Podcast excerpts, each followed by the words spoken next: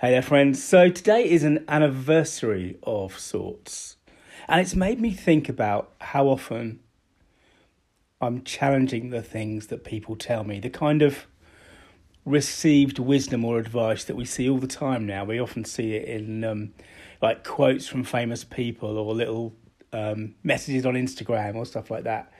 And um, I think the interesting thing is that we very rarely challenge this kind of received wisdom. And I think it's partly because partly because challenging anything takes work, right? It's always easier to um, to do the thing that's uh, that's the kind of default. It's one of the reasons why, you know, in the UK now we we're automatically signed into pension plans unless we explicitly say we don't want them. It's because you know, as as creatures, we are always trying to limit the amount of work we do, whether it's mental or physical. I think or at least we're trying to minimize the amount of effort for the amount of return. And I think one of the reasons that's one of the reasons why we we just don't challenge things enough. So I'm going to give you an example because as I said, today is a kind of anniversary of sorts. It's the anniversary of the day that I I really stopped eating meat and eggs and all the other stuff, and I, be, you know, I became sort of by default a vegan. And it was, um, you know, I'm not proselytizing. I'm not trying to get anyone to do this. But I do want to tell you the story of how it happened last year because, um, you know, at, the start of last year, as as so often and for so many people, I was feeling like I really was was out of shape and I needed to make some changes. So I did this. Um, I did this kind of smoothie diet for three weeks, where all I had was smoothies, and it's all you know properly kind of balanced and and what have you. But by default, almost it, it had it had no meat in it, obviously, and very little dairy. There was a bit of yogurt in it. Um, but one of the things that that we were advised to do to kind of get some background and motivate us was to watch some of these documentaries on food, and that, my friends, is a rabbit hole. Um, which I'm not necessarily recommending you go down, but but watching those those documentaries and seeing some of that stuff, it kind of rewired my brain. I think. Um, and by the end of that process, I was convinced that um, that I wanted to sort of start eating, you know, to focus solely on plants.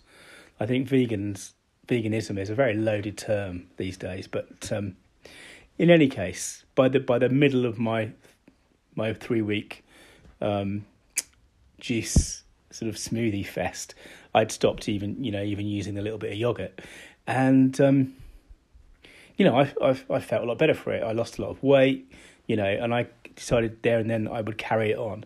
But here's the interesting thing because I have, I think it's fair to say, I've struggled with with my love of food, uh, you know, my whole life, and I've tried many of these sort of plans and processes. And one of the bits of wisdom you get is you have to do it for yourself. You know, you can't be losing weight for other people. You've got to have your own reason, you know, whether it's to. the classic one is to fit into a wedding dress, right? Not for men, obviously. Um, but, uh, you know, there's, there's that whole kind of. There's, find your own reason. And it turns out it's wrong.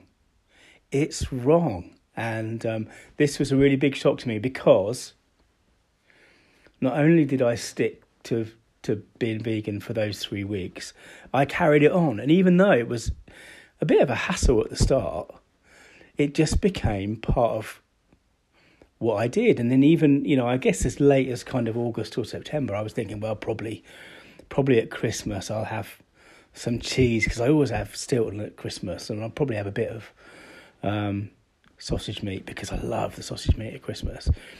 But as it got closer and closer, it became more and more obvious to me that I wasn't going to do it, and the thing is, it was nothing to do with my health. I mean, I started it for my health, and I definitely feel better, and I definitely lost a ton of weight, and blah blah blah blah blah.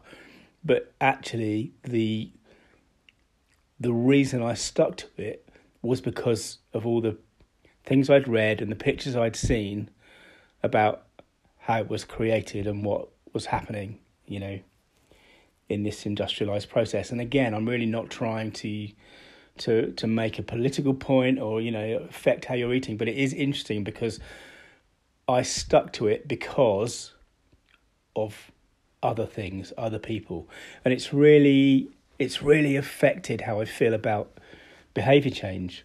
You know, of course, of course, it helps if you've got a reason to make a change, but if you think you know, if you can think of a reason why the behavior change you are doing will positively impact other people or other beings, other beings, I think it can really make a difference. And of course, the um,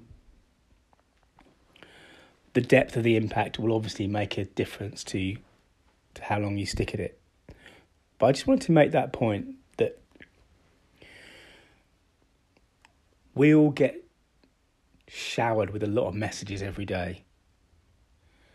And most of them we just let into our heads and into our lives without really processing, without asking the questions.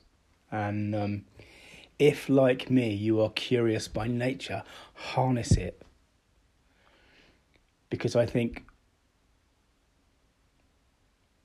I think one of the things about how businesses are working now is that you need to be able to swim against the tide. You need to be able to challenge received wisdom and you need to be able to think for yourself. And it is hard and it does take work, but it's so worth it. So, with that in mind, I'm going to sign off. Blimey, it's nearly seven minutes, folks. What are you doing with your lives? I'm going to sign off and uh, I will speak to you again tomorrow. Thank you to all of you for listening. And remember, your stories mean business. There it is. Bye now. Hey, this is Nick. Thanks again for listening. To dig deeper, search for story.business.